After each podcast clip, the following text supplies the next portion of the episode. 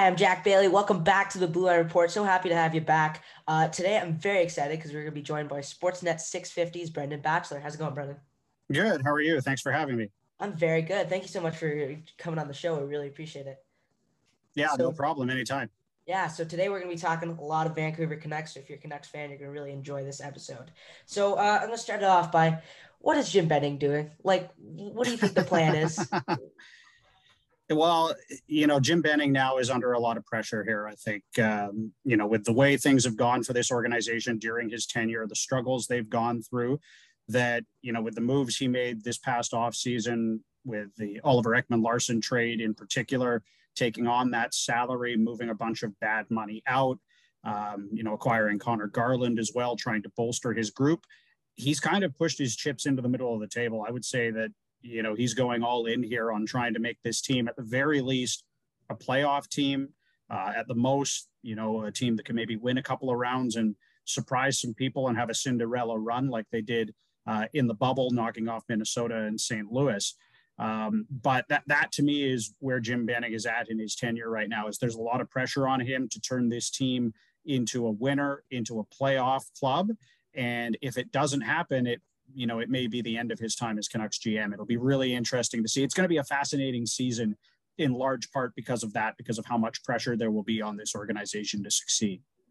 I know that O E L deal was uh, very hit or miss with a lot of uh, Canucks fans and just people in the hockey world in general. I myself was a very big fan of the move. I thought getting rid of all those bad contracts, uh, only really having to give up a first and a second. Now I know O E L is a lot of money on that, but I still think he could be a really good defenseman. I thought, I think he can be a top two defenseman on any team in the N H L. Plus, getting a guy like Connor Garland, I think the haul would be a little too much for just O E L, but to get a guy like Connor Garland as well, I think it was a phenomenal trade. So I was I was super optimistic for this Canucks um, this Canucks offseason. I thought it was going great, but then they don't have their two big guys. These are the key guys they need. And they only have, me looking at Cap Friendly right now, only have ten million dollars in cap space, which I myself am a Leafs fan. And I, which, so I know that's not enough to secure uh, two franchise players. So like, what do you think the plan is to get these guys, two guys back under contract? Yeah, well, they're both going to sign bridge deals, I would imagine, uh, okay. which will bring that cap hit down uh, as much as many Canuck fans would want to see them signed.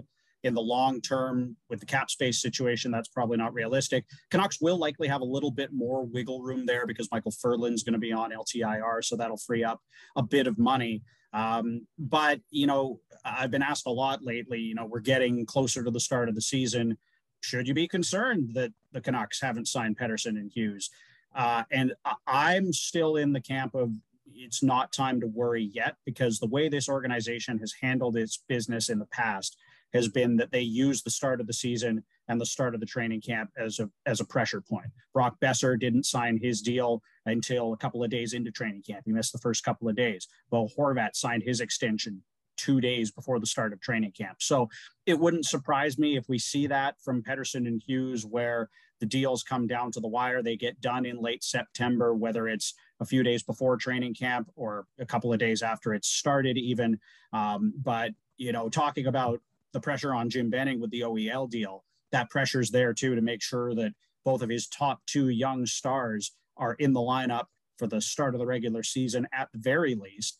And if that doesn't happen, then there will be a lot of people carrying pitchforks and torches in Vancouver, because this is a Canucks organization that can't afford to let what happened with the Leafs and Willie Nylander a few years ago happen. It's such a critical year for them.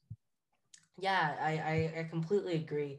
Uh, so what do you think an O E L, or not an O E L, sorry, Elias Pettersson deal could look like? If you think it is going to be a bridge deal, or do you think it could be an actual contract that could be an extension, keeping him, locking him up for Vancouver? Yeah, I I, I don't think it's realistic, just with the cap space, right? I don't, I don't see how they could sign either guy to a seven or eight year deal, because, you know, the cap hit's going to be higher. And, you know, particularly in the case of Hughes, we've seen, you know, what the Cale Makar contract came in at, at, you know, north of nine million bucks.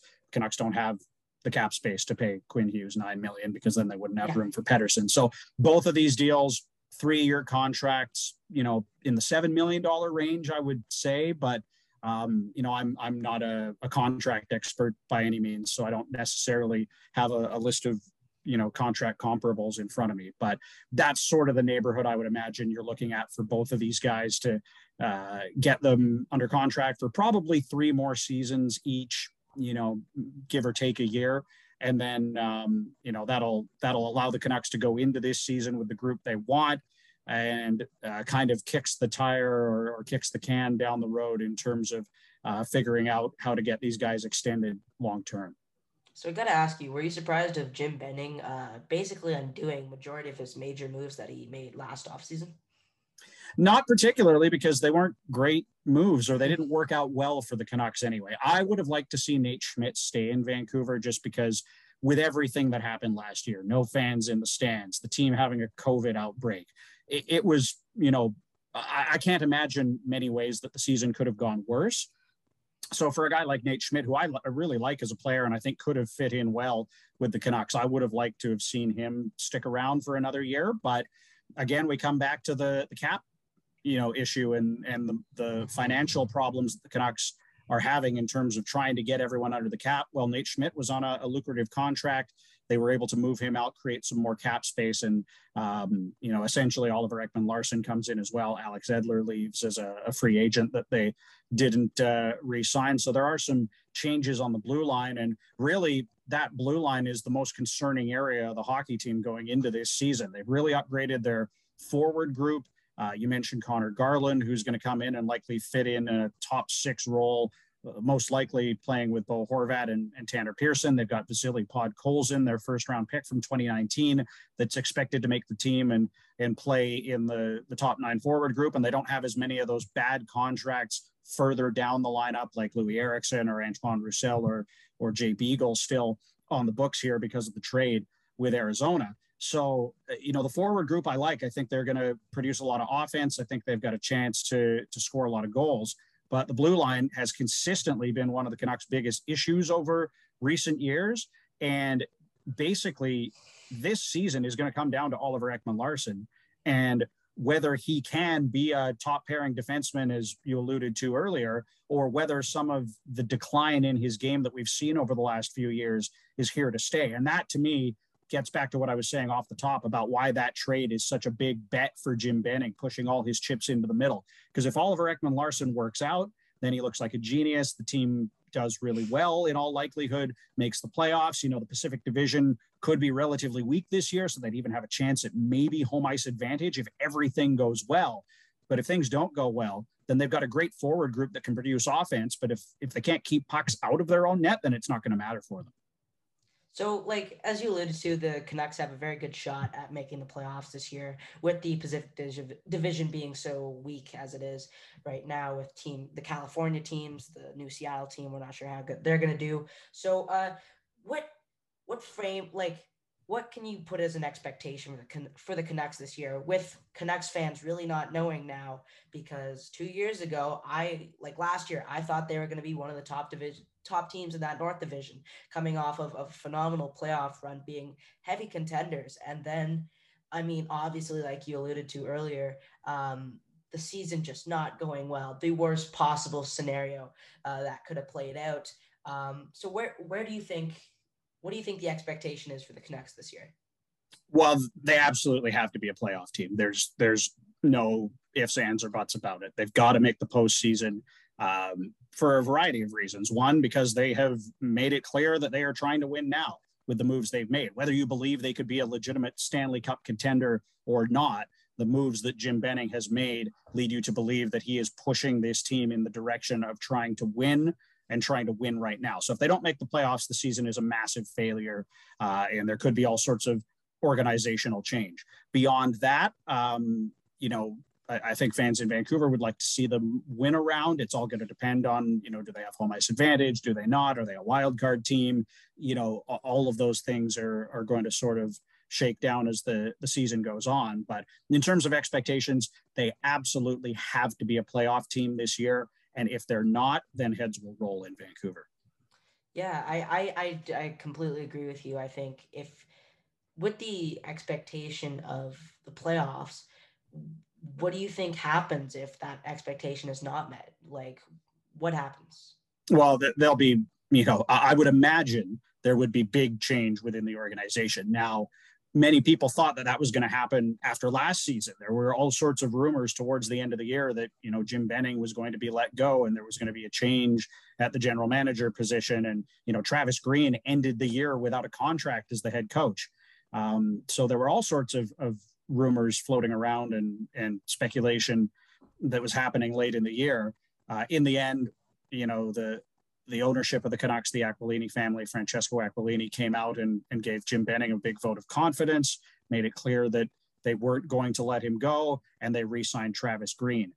But that said, for these two guys in particular, there's so much pressure on this season. You know, first of all, for Benning, because, you know, he's the architect of this team. He has made some big moves this past offseason. The pressure's on for this team to have success. So if they don't, um, again, anything could happen, because I thought at one point that Benning was going to lose his job after last season, and he didn't. But I would expect that Jim Benning probably would not be the general manager of the Vancouver Canucks anymore in a scenario where they don't make the playoffs. And then that puts pressure on Travis Green, because he'd be going into the final year of his contract as the head coach of the Canucks. And we know oftentimes in hockey, if a new general manager joins a team, he wants to bring in his own head coach and change the culture. Um, so, you know, there is a scenario whereby the Canucks miss the playoffs and both Jim Benning and Travis Green and the management group and the coaching staff are not with the Canucks this time next year. Um, now, the, the opposite of that, of course, would be that the Canucks make the playoffs, have a good run. People are happy with the, the way the team has progressed. And, you know, maybe Travis Green gets an extension next offseason. But uh, it really is a make or break year for the Canucks. And it's going to, you know, I find it impossible to predict what's going to happen, because I agree, you know, going going into last season, I looked at the North Division and I said, okay, the Leafs are going to be at the top, the Senators are going to be at the bottom, and in the middle, anything could happen, right? Like the Flames could have a good year, the Oilers could have a good year, the Canucks could have a good year, any of those teams could have a bad year, same with the Jets, and it was the Canucks that that had an atrocious year. Um, but going into this season, there will be expectations based around the moves they've made that they can and should be a playoff team in the Pacific Division. And, you know, it won't be acceptable if that doesn't happen. So what so what positives can you take out of last year with it being such a disappointing year? Uh, it's over. It's over, that's okay. Like, that's the main one, I think. Um, it, there were positives around the team. Uh, you know, Brock Boeser had a pretty good offensive year, started to look like he was getting back to the kind of player that we saw early on in his rookie season before he faced injuries and has kind of, you know, struggled over the last couple of years in comparison to what he looked like he would be. So that's exciting for the Canucks that, that Brock Boeser produced well. Uh, Niels Höglander, the young Swedish rookie, came in and was by far the best story for the Canucks all year long. Uh, you know, had opportunities to play in the top six, looked at home as a, a young, undersized Swedish player that jumped into the N H L and fit in really well. And then they uh, have a young defenseman by the name of Jack Rathbone as well, who got into the lineup late in the season, uh, showed really well. A lot of people are expecting that he'll make the hockey club as their third pairing left shot defenseman, um, you know, playing behind Ekman-Larsson and Hughes. Uh, so, you know, there, there were positives, and you can always find positives even in a, in a down season, but Um, you know, the, the biggest things that the Canucks will have to fix are the production from their top players. You know, Elias Pettersson struggled to start the year and then got hurt and missed over half the season. J T Miller's numbers came back down to earth after he had had a great year uh, prior in his, his first year as a Canuck.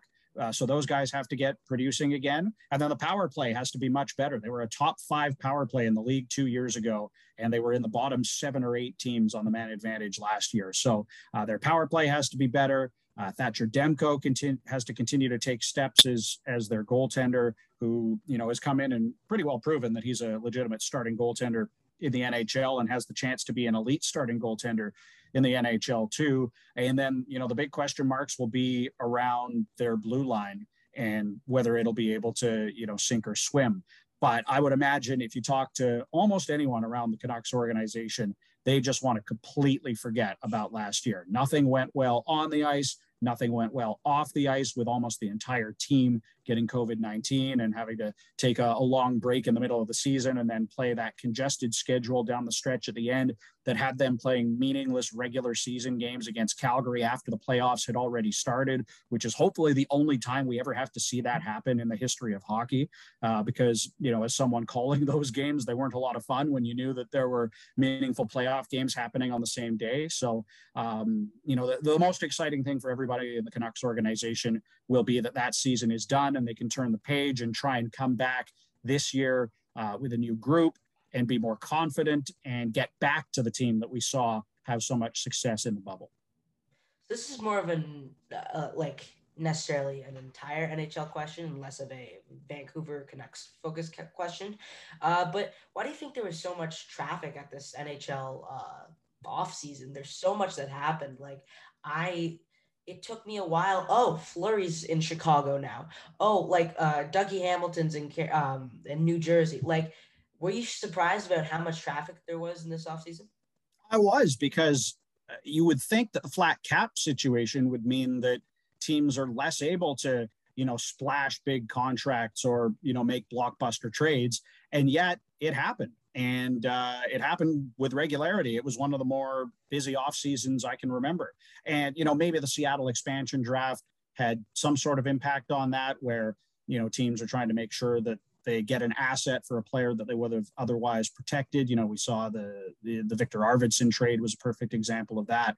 Um, but no, I, I agree. I was completely surprised that at, at the number of, of moves, uh, the number of high profile, big money signings, Uh, and not just, you know, a team like the Canucks that made that big Ekman-Larsson trade, but, um, you know, the, you know, the Seth Jones situation and Marc-Andre Fleury and Dougie Hamilton, like you go down the list, there were so many big moves that happened this offseason, and it, it kind of gets you excited for the year to come, doesn't it? Yeah. Yeah. No kidding. Uh, like, I'm still going through rosters now, because I kind of took a little break with my podcast here and just like took a step away from hockey, started watching a ton of baseball and stuff. But like, I'm coming back. I'm like, oh yeah, that move happened. Oh yeah, this person's now on this team. Like, I, I, I was just very shocked about the amount of traffic and the amount of news that really came out of this offseason. With no offense to Dougie Hamilton, but like, if Dougie Hamilton's your biggest free agent, like, you're not necessarily thinking like it's going to be a major off-season period. So I was very shocked about that. But um, so what did you think about the Kraken draft? Because that was also a big thing that happened this offseason. Yeah, I, I'm, I was surprised at some of the decisions they made. When I look at the roster they've built, um, you know, they get Philip Grubauer. He's going to be a solid goaltender for them. Uh, they built a pretty solid blue line with, you know, some veteran guys, Mark Giordano leading that group.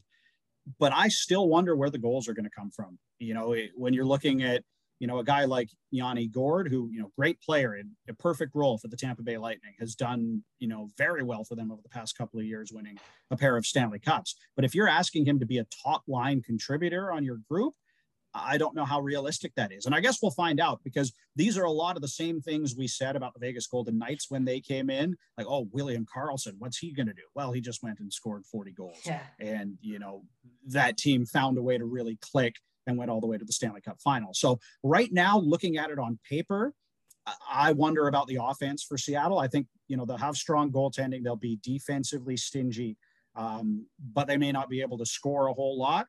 But that said, you know, I'm I'm not I'm, I'm going to learn my lesson from what happened with Vegas, where, you know, if players are given opportunity to play elevated roles in the lineup, you never know what they're going to be capable of. And so, you know, in terms of predicting what Seattle's going to do this year, I could see them finishing last in the division. I could see them finishing first in the division. I really have absolutely no idea what to expect.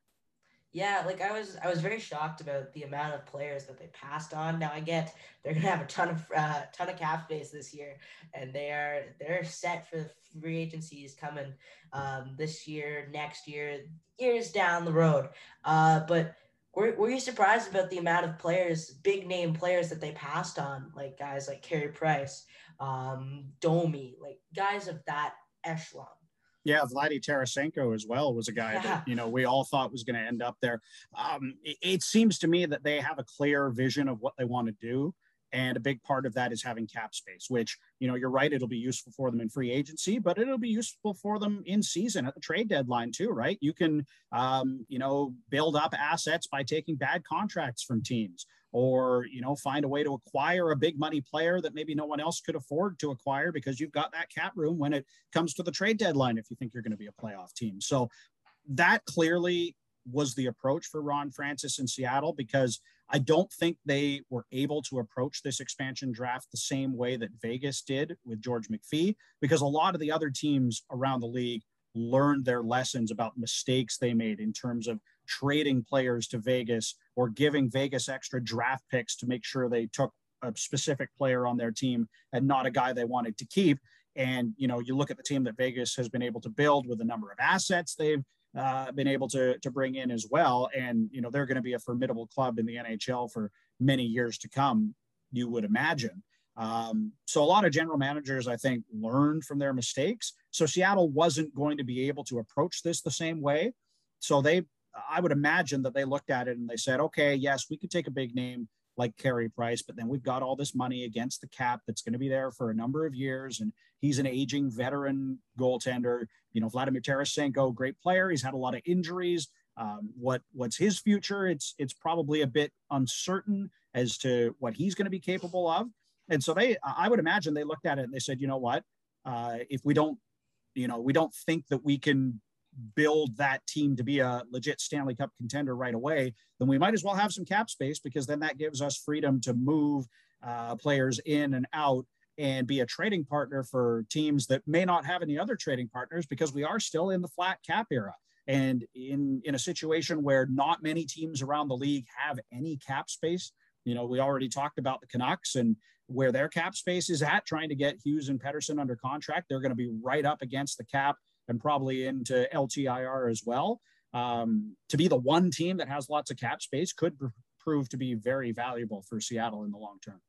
Yeah, so uh, this is more of a question for you. I got to ask you, how how has it been like calling games in the pandemic? Has anything really changed? Have you been doing it from home? Have you been in arena? Like, what's what's the process been like?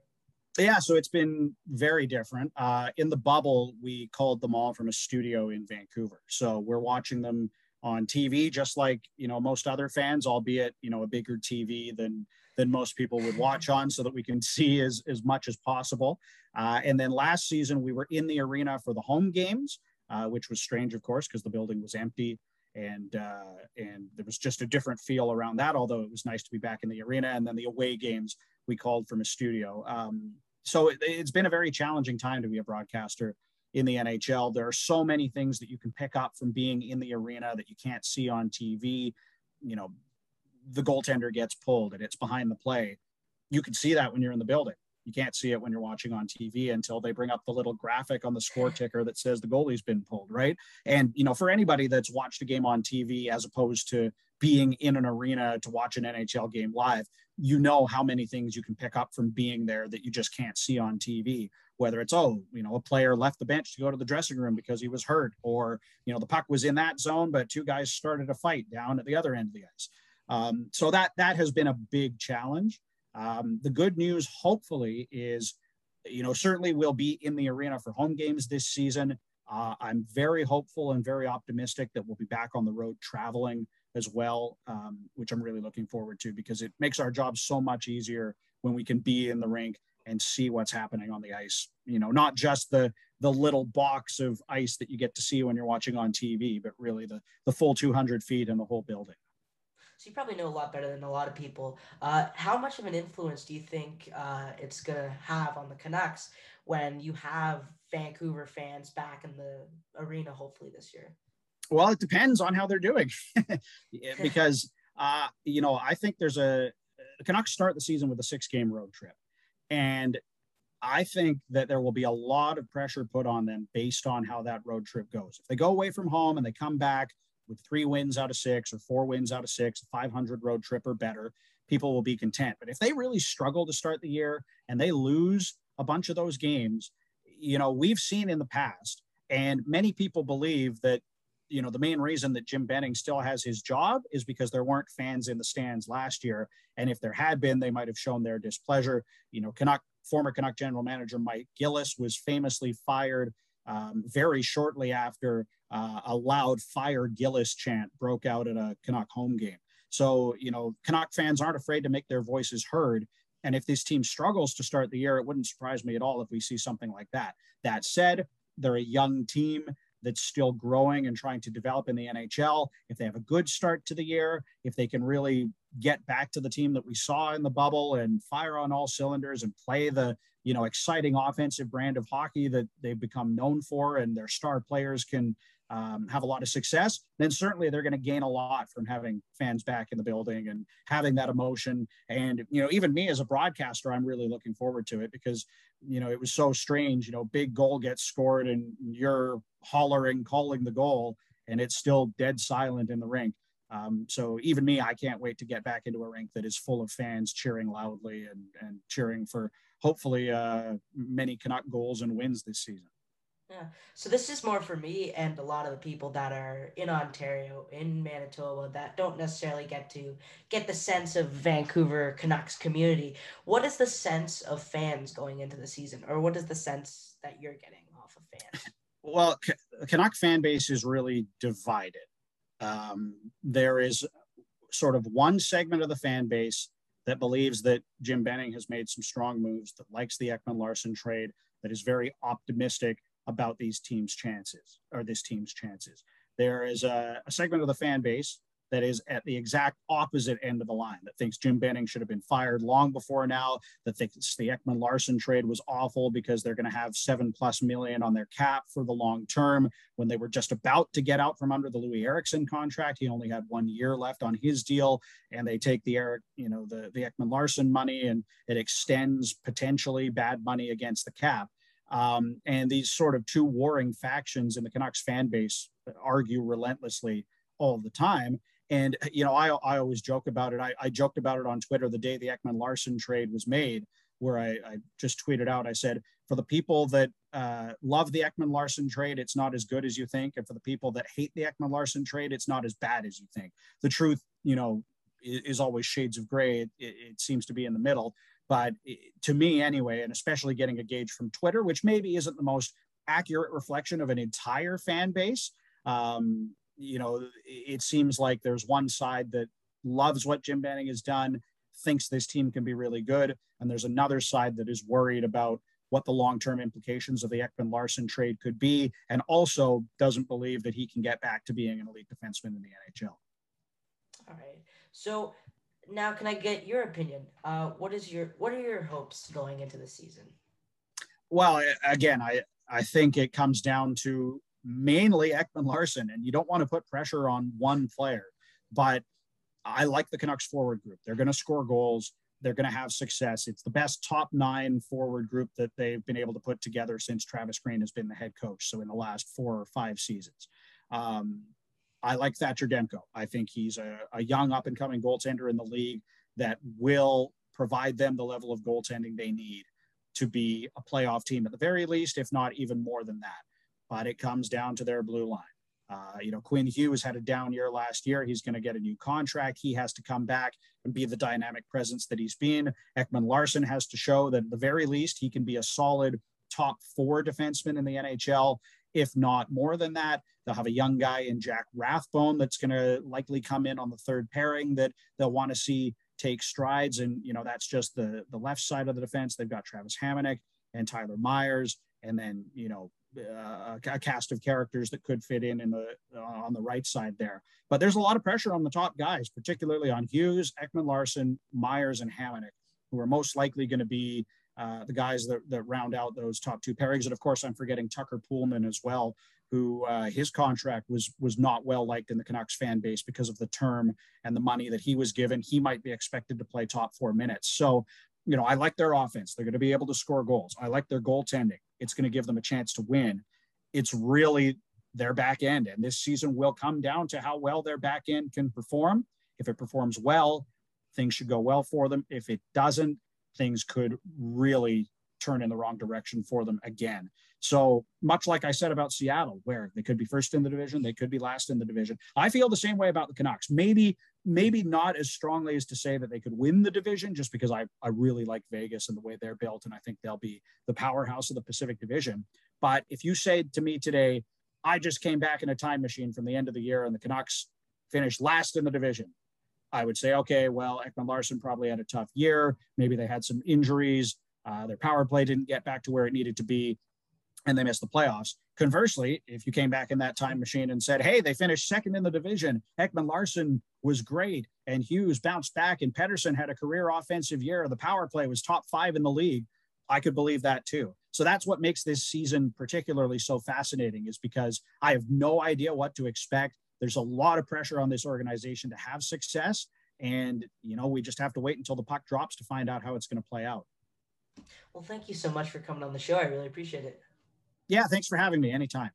And uh, before we let you go, would you like to uh, plug your social medias?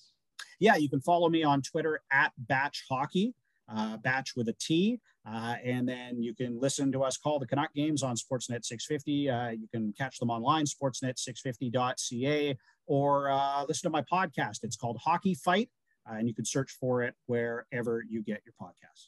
Awesome. Thank you. And we'll be right back with another segment of Hockey Talk. And welcome back to the Blue Line Report. Thank you again to Brendan Batchelor for coming on the show, uh, the voice of the Vancouver Canucks. So now we're going to have another segment of Hockey Talk, and I'm going to be joined now by my good buddy, Owen O'Kane. How's it going, Owen? Good. Happy to be back, Jack. Yeah, so we're in our studio now, or our so-called studio. It's our, my little setup in our basement here. So me and Owen are actually in the same room for the first time ever, I think, recording an episode. So very exciting, very exciting stuff here. Um, so, Owen, glad to have you back. And, uh, like, what have you thought? How you doing? Uh, How you been? Good, good. Just following all the hockey. There hasn't been much as of late until the offer sheet. Yeah, exactly. And we'll obviously get into that yeah. later in the show. But, uh, yeah, school's coming up. You excited for school? No. Yeah, neither am I. This is coming out on the Monday night. And, uh, yeah, school starts tomorrow. I'm not excited about it. Um, yeah, I'm not. Yeah, I'm not excited about it. No, I don't think I, Owen is either. But we'll we'll get through it. So, uh, but you don't want to hear us talk about school. You want to hear us talk about the N H L. So let's just do that. Um, do you, let's start off with uh, Kotkaniemi. What did you think about the whole offership, uh, offer, yeah, offer sheet dilemma there? Well, it's it's tough. There's so it started off as, I mean, people thought it was a petty revenge. I don't know. Do you think it was a petty revenge? Do you think? I mean, like, he came out and said it was only for the player. It wasn't revenge. I don't know. I think it was revenge that backfired on them. I really do.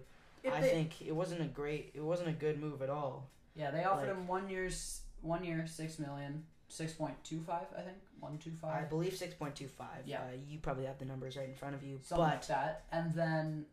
Apparently, they have a long-term deal in play, eight years, four million. Uh, so he's going down from what he originally signed for. Yeah, I don't know. Like, I, I think it's a really, really, really smart play by Montreal to let him go. I think because if they gave Kotkaniemi six million, think of how much Suzuki's going to ask for. He's going to want eight. He's going to want nine. Yeah. And this is just a sign to him that, like, hey. Hold your horses. You're gonna get like six, seven. We're not. We're like we're not gonna dish out the money. We're not gonna be a be a be a team that just dishes out the money like that. So, and they get the first and the uh, first and the third. They trade the better first round pick. So the and the seconds. They gave their second to Arizona, and mm-hmm. the conditions on the first round pick that they traded were whoever has the better pick out of the Carolina and Montreal. But they have top ten protection on it, so if they get uh, pick, if it's in the top ten, yeah, then it stays with Montreal for the uh, for the Kotkaniemi for, for Dvorak. Dvorak, okay, cool. And Dvorak, I didn't know that. That's awesome. Yeah, he, he's better than Kotkaniemi, but he's what? Dvorak is better than Kotkaniemi. Dvorak is not better than Kotkaniemi. Yes, he is. He is. He's right obviously now, not better than Kotkaniemi. Right now, Dvorak is better than Kotkaniemi. When now, was dra- Dvorak drafted? Dvorak was drafted. Where was he? Where is he drafted? He wasn't drafted there overall. That's all I know. I know, but Kotkaniemi has a way higher ce- uh, ceiling. Do you know how tall uh, or how big? No, I know uh, how tall, but do you, do you know how big? Uh, or do you know? No, do you know how old Dvorak is? He's only twenty-five. He's only twenty-five. Okay, and um, Kotkaniemi is twenty-two, I believe. Yeah, but here, I'm pulling up Christian Dvorak's stats. I'm basing this on stats right now. I'm saying Christian Dvorak at this time is a better player than Kotkaniemi. Now, I think Kotkaniemi will grow into a better player. Yes. Christian Dvorak at this time, though, is a better player. Who would you rather have on the Oilers? Now, this is for you because you're a diehard Oilers fan. And right now. Anyone who's a new listener. Who would you rather have? No, no, just who would you rather have on the Oilers? Kotkaniemi or Dvorak? Kotkaniemi, it's not a question. I'm, I see the. I, I know you're trying to prove your point with Dvorak, but it's Kotkaniemi. Kotkaniemi was the third overall pick. He has the way higher ceiling. Kotkaniemi's the better player. Dvorak. He's got higher ceiling, be... yes, but right now, if you look at the stats, points for Dvorak, he's gone in the past.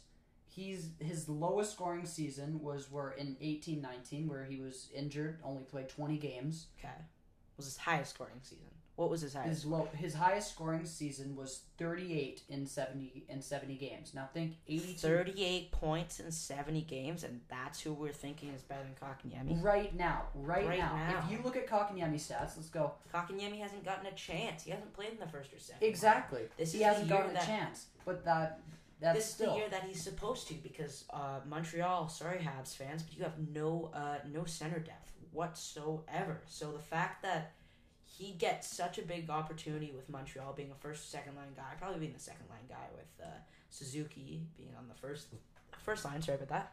Uh, Kotkaniemi's most points are less than Dvorak in more games. What was his more? What was his most points? Thirty-four and seventy-nine. Thirty-four and seventy-nine, and what was Dvorak's? Sorry, uh, he was thirty-eight and seventy.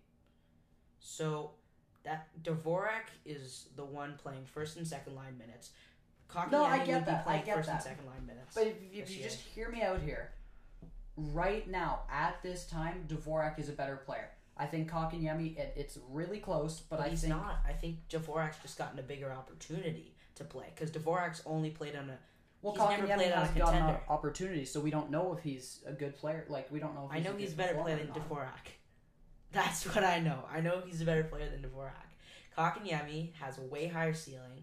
Like, Montreal's asset management has been very poor. Like, I get giving away Kotkaniemi, but then going to get a guy like Dvorak. And, hey, Dvorak will be good on Montreal, but the price they got was crazy. At the end of the day, let's say first both first-round picks cancel each other out. They gave a first-round pick, but they got a first-round pick. So let's say those cancel each other out. So at the end of the day, after these two deals, Montreal gave up Kotkaniemi and a second for Dvorak and a third. Let's say, let's say straight up, is that a fair deal? Let's just say Kotkaniemi for Dvorak. No, because the picks matter. Okay, so we're saying we're a saying... second and a. You gave up Kotkaniemi and a second for Dvorak and a third. I'll take the Kotkaniemi in a second. Yes, obviously, but Montreal, that's what they gave up. And let's be honest here. I know I canceled out the first round picks, but Montreal's first round pick's gonna be a lot worse than Carolina's because Carolina's gonna be. Con- contending team. There's a reason they're spending this big money on guys like Kotkaniemi and uh, I, I would have said Dougie Hamilton, but that uh, that's wh- how they didn't spend. I get you want to be petty and stuff, and it was a great m- marketing standpoint, but like the P R, the P R game's done, and now you have a full year with this guy. So Carolina was, hasn't had the greatest offseason, to be honest. Signing Kotkaniemi to six point yeah. two five. Getting rid of Nedeljkovic because well, they didn't want to pay him. Well, giving hey, Frederick Anderson five million. Well, I, I you think they had a great gar, uh, goaltending. They did phenomenal. Nedeljkovic. It's not that they didn't want to pay him because they paid five million for Anderson. They didn't so want to pay Nedeljkovic they... though. That's why they traded him. They said they didn't want to pay him. Uh, no, they traded him. Wanted. They traded him because they got Raanta and Frederick Anderson, who, let's be honest here, Anderson at full health is better than Nedeljkovic because Nedeljkovic is a one-hit wonder. We don't know if no, he this is this no, it's just it's same with Raanta. Ranta's better than Nedeljkovic. No, I'd say Raanta. Raanta, Rant. If you can have the be. conversation, Ranta's better, better now, yes, but it's it's he's getting yeah, up. At the hey Owen, at the moment, at the moment, Ranta's better than Nedeljkovic. Uh, so.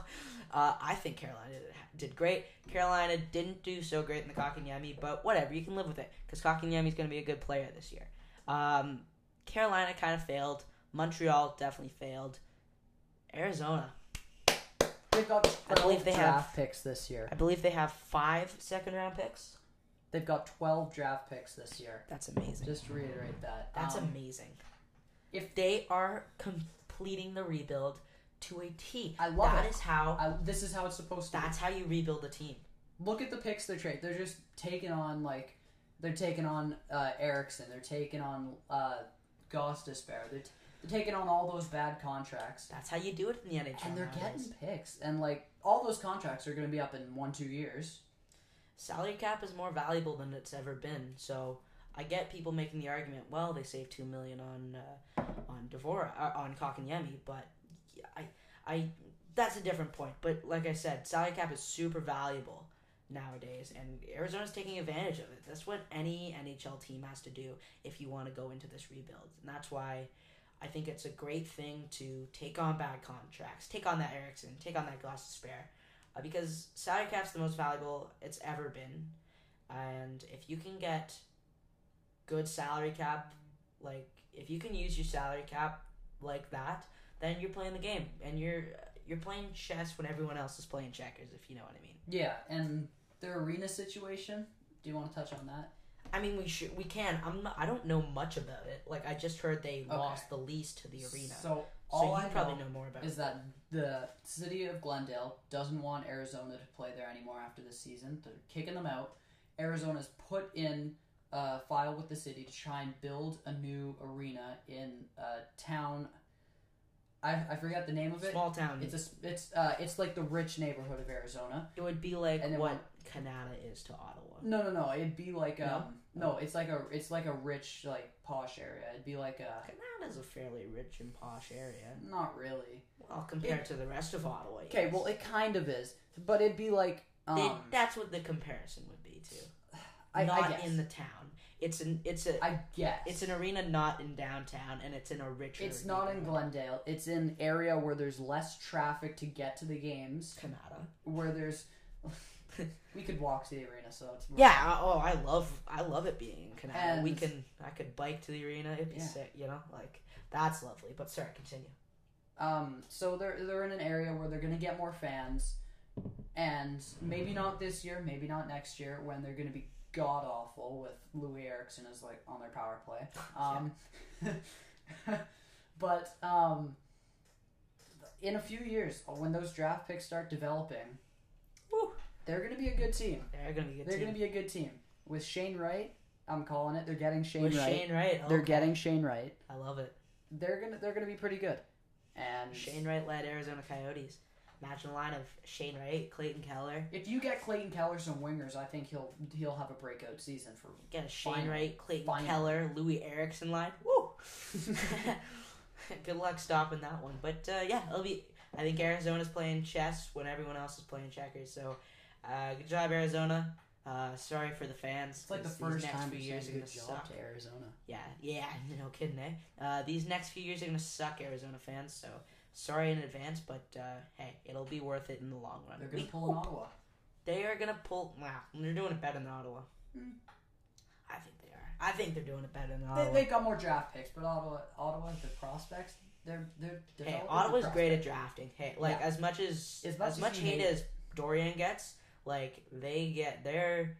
I believe I saw a stat yes, uh, a few days draft. ago that they had forty-one percent of all their draft picks since two thousand ten... Has be, have played at least more than ten N H L games, which is awesome. And that's really good. That is pretty awesome. That's, that's the, like factoring in... It's the best in the league, yeah. That's like factoring in fourth, fifth, sixth, seventh round oh, yeah. guys. Oh, yeah. They're late round, like... Mark I'm, Stone was in the sixth round. Yeah. Look at him now with Vegas. Captain, like... Yeah, no, like, their late round picks are amazing. So like Ottawa's doing great, but, like, this is... I, I think this is different than Ottawa. They're, like, completely, trenchly... blowing this thing up, which They're is trade for like everyone's first do. round pick, exactly. They, just so they have a chance to get first, training. second, and third overall. They're gonna pull a, gonna pull a Vancouver and get the and get the Twins. Yeah, who who are the Twins? Who are the Twins? Well, nah, you know, uh, you know what I'm saying. There's no Twins this year, but they're gonna get first and second overall, or I guess they was second and third overall. But Shane Wright and Brad Lambert, one's from Finland, one's from Canada. Exactly, the Twins, the twins. twinning. Uh, so yeah, um, Arizona, good job. Arizona's twinning their way into the playoffs in a few years. Exactly. So uh, let, let's touch on our teams because we haven't talked like at all since free agency, Kraken draft. Now we'll cover that, but like I thought of doing a big episode of like we overhaul this, but everyone knows what's happened. Like we don't need to tell you that the Kraken should have done this, or Toronto should have done this in free agency, or Edmonton should have traded this player. Like you, you've heard all that stuff. So yeah. We're just gonna give you our fresh takes, and we're not gonna try to dwell on like everything that happened this offseason, because that'd be a lot. So, um, Owen, how'd you how would you grade your Edmonton Oilers offseason? B. A B. Why are you giving it a B? B? C. Around there. Why is it a B C? Love the acquisition of Hyman. Love it.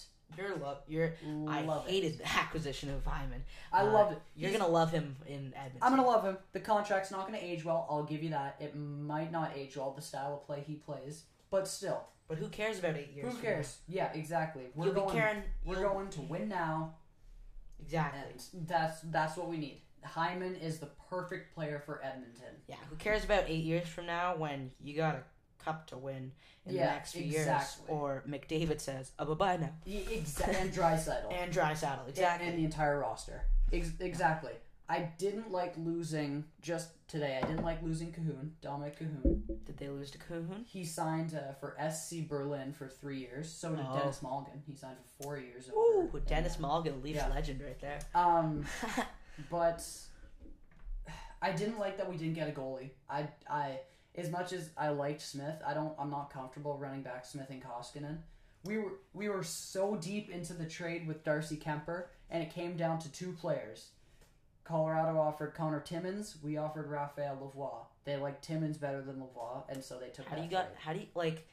At that point, like if you're giving up Lavoie, give up someone else. Yeah, give up someone else just to get it done. Like. Give Lavoie and someone else. Yeah. Just, you, like, you're that deep in, like, you gotta do something. Exactly. Because goaltending there was their biggest problem last and year. And we could have we could have signed, like, Carolina did. Like, we could have got Antti Raanta for, like, three yeah. million. We could have gotten... Nedeljkovic. You could have been the partner with we Carolina. Could have gotten, we could have gotten Nedeljkovic, exactly. So many didn't. So many goalies we, on the market this year. You exactly. got, you could have gotten a Peter Mrazek. And um, then we went back with Koskinen and, and Smith. So I don't like that at all, but hey, whatever.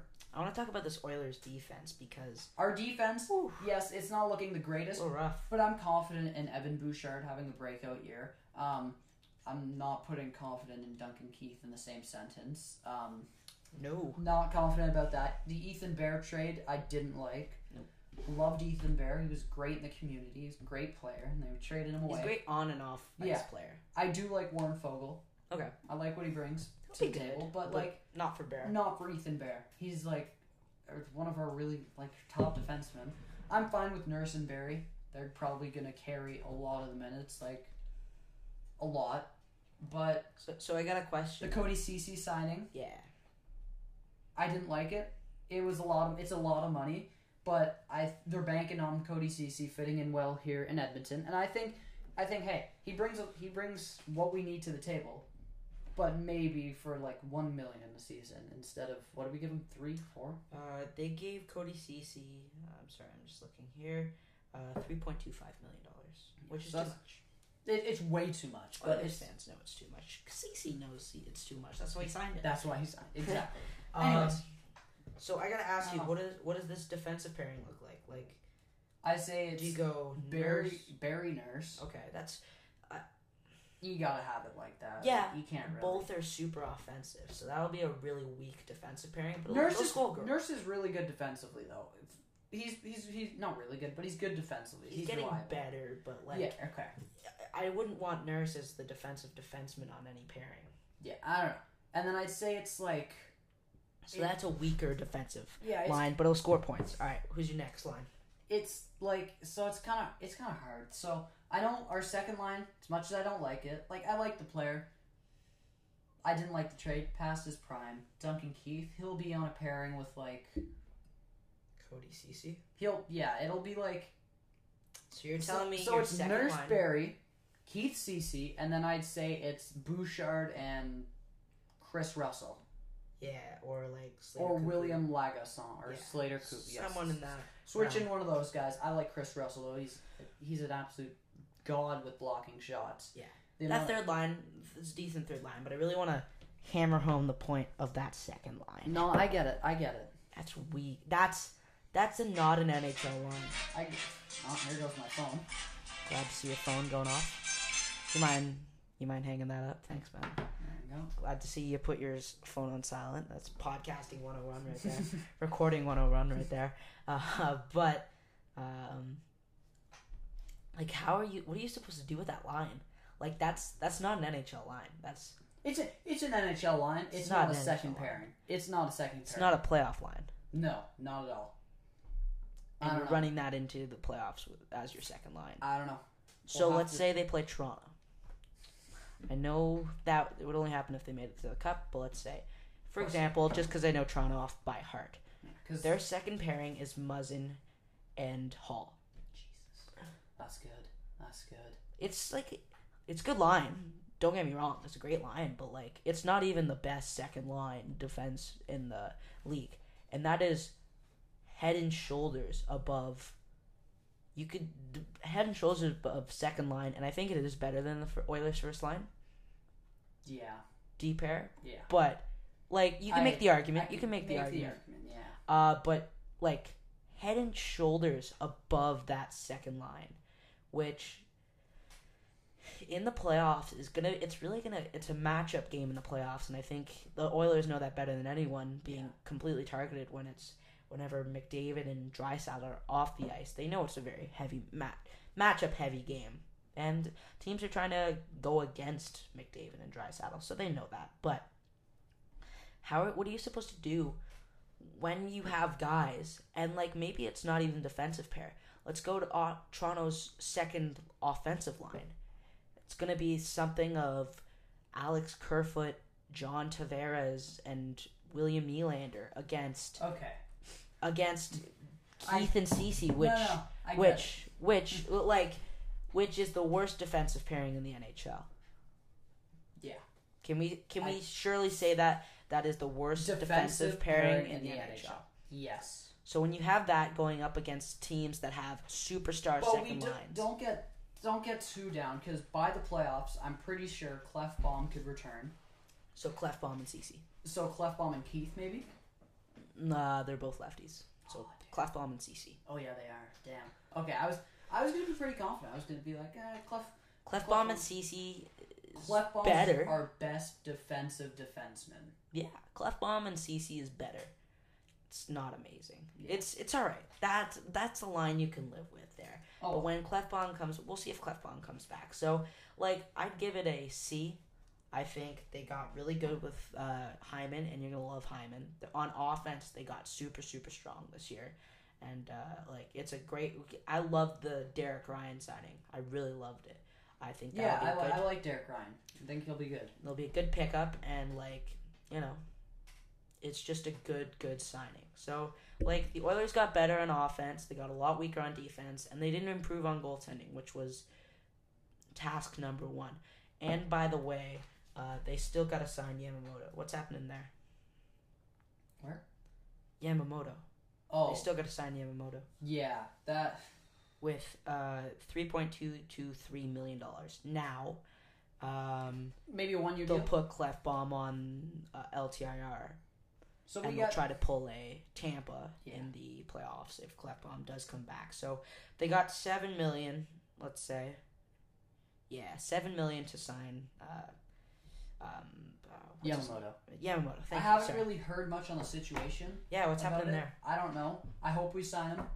That's pretty much all I can, all I can say about it. I haven't heard much, but hopefully we get him signed before the season. Maybe a one-year, like three million dollar deal, and then they promise him they'll give him more. Yeah, something like that, because they can't really give him much, or, or he, or he's he does he's a jerk and he holds out. He can do that. Yeah, he could pull William Nylander.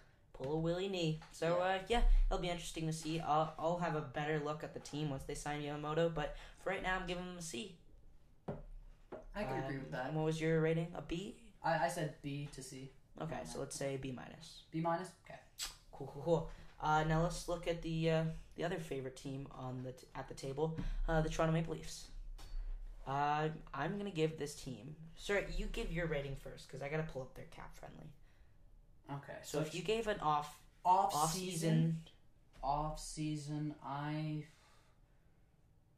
Hmm. That's pretty hard. They didn't really do much. Uh, I'd give them a B. A B. I'd give them a B. So I agree. I, I think like the, I like the Mrazek. I like Mrazek. Uh, where did Riddick sign again? Nashville. Uh, Riddick signed in Nashville, I believe. Yeah. yeah. Um, um. So they lost Riddick. They lost Jumbo Joe. So yeah. that wasn't destined, but. Yeah, like I think it was a B. It was it like they, really sucked that they they got a bunch of good value pieces in Michael Bunting and like yeah, um, Andre Kasha, David Kampf, and I, Nick Ritchie. Nick Ritchie I think was what they the did, big one. I think what they did was they just tried to find players who could play that play style that Hyman did and try and yeah. replace him. Cause they tried to replace Hyman with three different guys. Yeah, and I think it that's worked. like we'll Hyman, see if it works. But big loss. I think it will. But you you got some good players in return. I'll give you a B.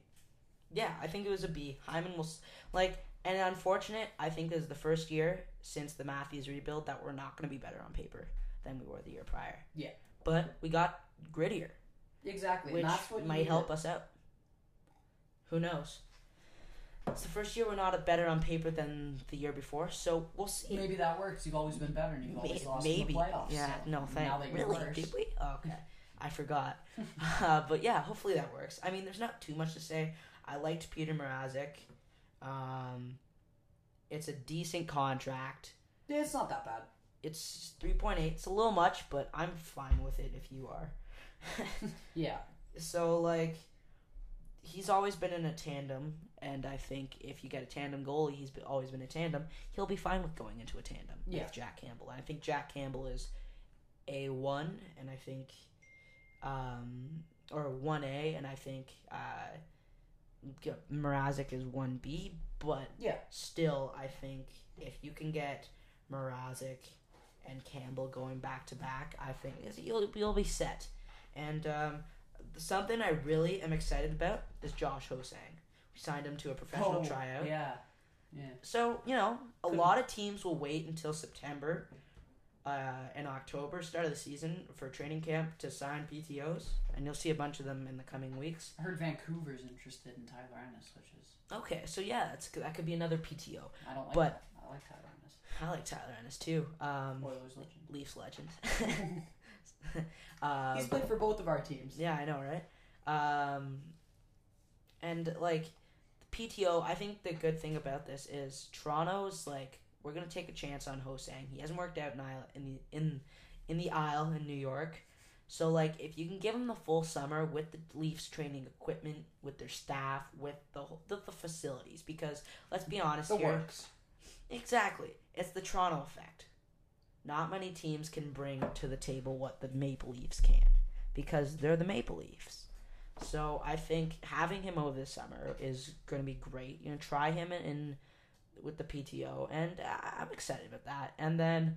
I really like Michael Bunting. Hopefully he'll be a good player. We didn't touch our defense, which is good. I don't think we needed to touch our defense.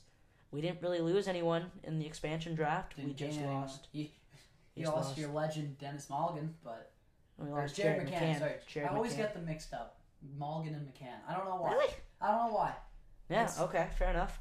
Um, but yeah, McCann, we lost him, but like he didn't play for us, so I'm not worried about McCann leaving. It'll... It would have been nice to have McCann, don't get me wrong, but it's asset management like right McCann. there. And Dubas is one of the best when it comes to asset management in the N H L, so I'm really not worried about losing McCann. So it's really time to run it back.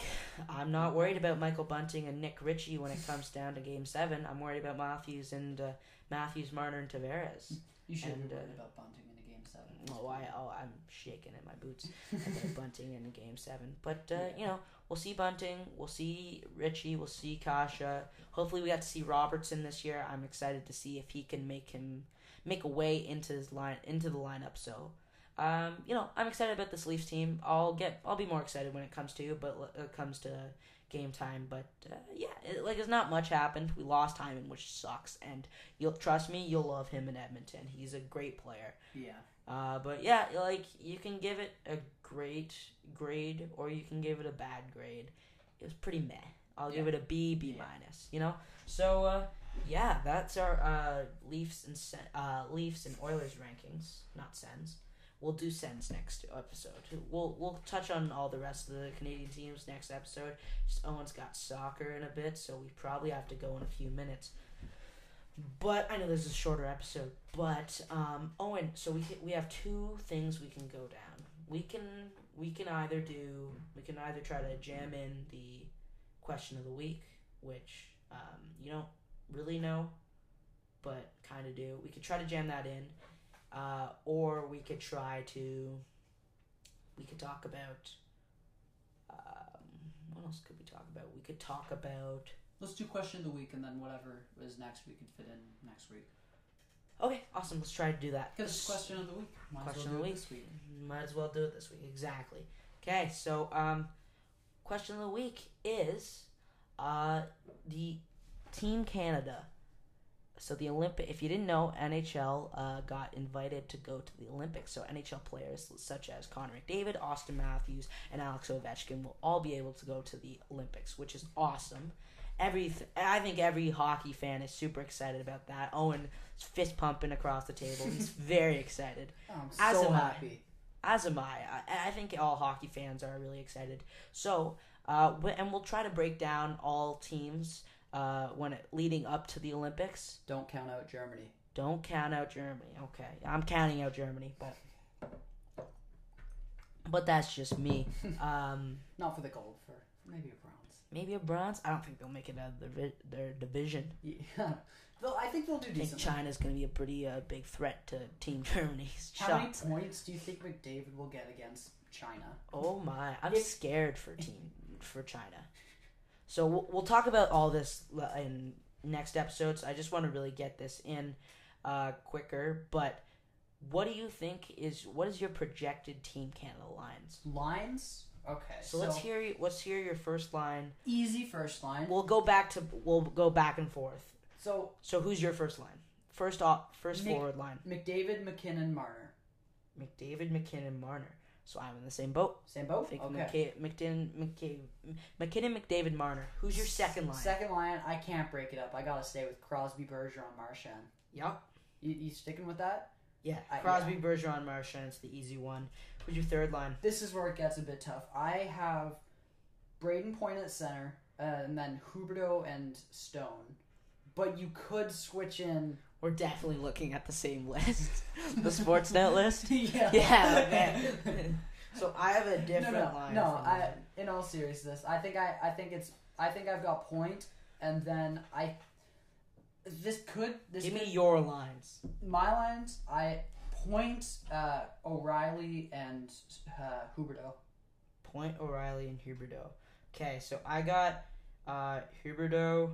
Point and Stone. No, I got Huberdeau, John Tavares, and Mark Stone. Okay. I think that's going to be a line that's just going to grind you down. Yeah. And then I got Point with Stamkos and a Barzal, because I think that's going to be a great line. You, you think Barzal's going to make it? Like, I instead of an extra? I think Barzal's going to make it. We're definitely looking at, we're looking at the same list. If you've seen the Sportsnet post, then yeah. But uh, who do you, who do you like? Defense? Who's your fourth line? Who's your fourth line? Fourth line? Um... So, Couturier, he's got to be on the team. Oh, does he? No. Yes. I don't have him on the he team. He has to be on the team. I Couturier choose him as an extra guy. But yeah, okay. I say Couturier, Scheifele, Stamkos. Nice. Okay, so you're leaving out Barzal and Tavares. Yeah. I don't Even like off Tavares. Tavares. Not much. I don't think he's really? I don't think he's as good as the hype. I don't think you're as good as the hype. No, I think Tavares is awesome. He's pretty amazing. um, Defense? All right, go ahead. Who's your first line? First line, uh, I've got, um, um, I'm going to go Petrangelo and Shea Theodore. That one's, right, that I one's like set. It. I know it's, it's the list, but it's set. Second line. Hey, hey, hey, let me go first line. Oh, okay. Let me choose my first line. So I'm going off the board, and I'm choosing the boy boy from Edmonton Oilers, Darnell Nurse. On the first pairing. And Cale Makar on the first pairing. Who's your second pairing? On the second pairing, I've got um, Morgan Riley, Cale Makar. Okay. Second pair, I got Shea Theodore and Alex Petrangelo. Uh, third, I've got uh, Ekblad and Hamilton, which leaves Shabbat out and Byram out. Okay. and then I and Nurse out. Yeah. Well, I don't. I I don't think as much as I like Nurse. I don't know. I okay. Don't know. And then my third line is Morgan Riley and Dougie Hamilton. Just a funny thing to say. You read the uh, the list that says uh, his, his extras, and he goes, "My apologies for leaving out uh, Drew Doughty, blah blah blah," and he yeah. says, "My apologies for leaving out uh, Duncan Keith." Nice. Yeah, I'm sorry, I, what? I I wouldn't have him as if an Duncan apologies. Keith's on Team Canada, they're not winning gold. End of conversation. Yup. Ah, well, I don't know. You could put me on. You could put me on Team Canada. Put me on the first line with McDavid and uh, McKinnon. I, we we still win gold. Like, that's how stacked Canada is. And uh, who's your goalies? Goalies Price and uh, Mackenzie Blackwood. Price and Mackenzie Blackwood. So I got Jordan Binnington and Mackenzie Blackwood. I don't think Price is gonna go. I don't think Price... If Price was going, then I think he would be. Yeah. But I don't think Fleury's going. Why don't, don't think, you think Price is going? Because he's injured right now. I think he'll be fine. Yeah, he'll be fine by then, but he'll want to rest time. He's already won his golds. Like. Okay, well, here here's my thought then. Yeah. So if if Price doesn't go, then I'll have um, Blackwood and Darcy Kemper. Oh, okay. Because uh, I really liked how Darcy Kemper played in the Worlds. I you don't thought, like Binner. I don't really. I think he was a one-hit wonder. Like, really? He's like, been uh, he's been decent. Like Nedeljkovic and Andrew Hammond. I think he's been good as of as of decent, as of as of recent, not decent. Yeah. Okay. Um, but he hasn't been the greatest, and I think you're playing on the Team Canada Olympic team. You need you, you have to be more than decent, and I think Darcy Kemper's been that. All right. I and like so, it. Mackenzie Blackwood, Darcy Kemper. If Price makes it, then Carey Price, Darcy Kemper. Blackwood is a scratch. Okay, I like it. So, you, uh, so we'll have uh, if Price goes, Montreal Canadian, Carey Price, Edmonton Oilers, Darcy Kemper. Oh wait, oh wait, he's in Colorado, right? Oh, that's my bad. That's my bad. Well, that's gonna be it for today. Uh, I know you you want. Sorry, get your final words in. I don't know. Now are you gonna say that? Uh, I was just. I'm just such upset. a such a shame. Such a shame. Ken uh, Holland. Please. Ken Holland. Please get us a goalie. There. Yeah. Yeah, help him out. I want to see McDavid do well, so please get him a goalie.